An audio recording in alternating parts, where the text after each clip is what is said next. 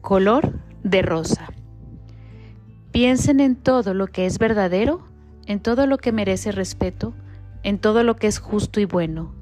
Piensen en todo lo que se reconoce como una virtud y en todo lo que es agradable y merece ser alabado. Filipenses 4:8. ¿Alguna vez escuchaste ese dicho, somos lo que comemos? Bueno, si será verdad para los flamencos, estas bellísimas aves son altas, de piernas largas y rosas, pero aunque no lo creas, los flamencos no nacen de color rosa. Cuando son bebés, sus plumas tienen un color gris claro. Entonces, ¿cómo se vuelven rosados? ¿Por lo que comen? Verás, los flamencos comen principalmente camarones y cierta clase de algas que tienen mucho betacaroteno. El betacaroteno es un pigmento, una sustancia que da color, de un tono naranja rojizo. Como los flamencos comen tanto de este pigmento, les termina coloreando las plumas.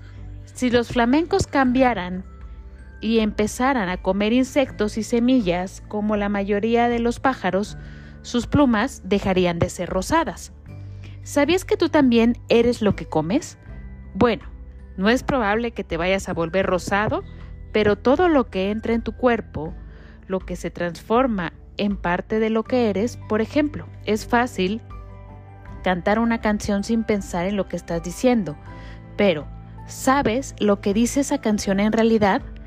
¿A Dios le agradaría escucharla?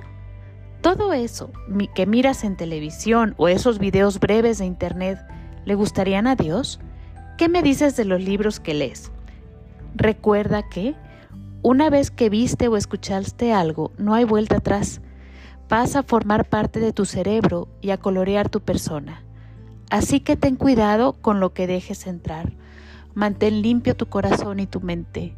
Cuida mucho lo que está a tu alrededor y pídele al Espíritu Santo que te ayude a filtrar todas esas cosas que están ahora en Internet, en redes sociales y entre tantas otras cosas que puedan llegar y simplemente no ser algo que le agrade a Dios o que incluso te agrade a ti.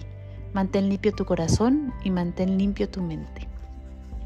Señor, ayúdame a tener cuidado con las cosas que escucho, miro y leo, que todo lo que tenga yo dentro de mí sea agradable para ti. Cuán grande. Esos mismos pigmentos de betacaroteno que hacen que las plumas de un flamenco sean rosados, también pueden teñir de naranja la nariz de un bebé. Así es, el betacaroteno también se encuentra en las zanahorias, los duraznos y las batatas. Si los bebés comen mucho de estos alimentos, se les ponen anaranjadas las narices, pero solo hasta que empiezan a comer otra cosa. Espera para que veas lo que haré, nos dice Dios. Yo por mi parte Pondré mi confianza en Dios. Él es mi Salvador y sé que habrá de escucharme. Miqueas 7:7.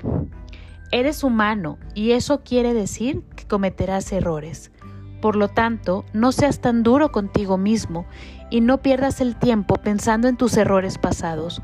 Eso solo hace que te sientas como un fracasado. En lugar de eso, trae los errores a Jesús.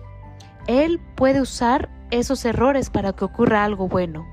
Permítele usar su creatividad para entretejer tus decisiones, las buenas y las malas, en algo hermoso.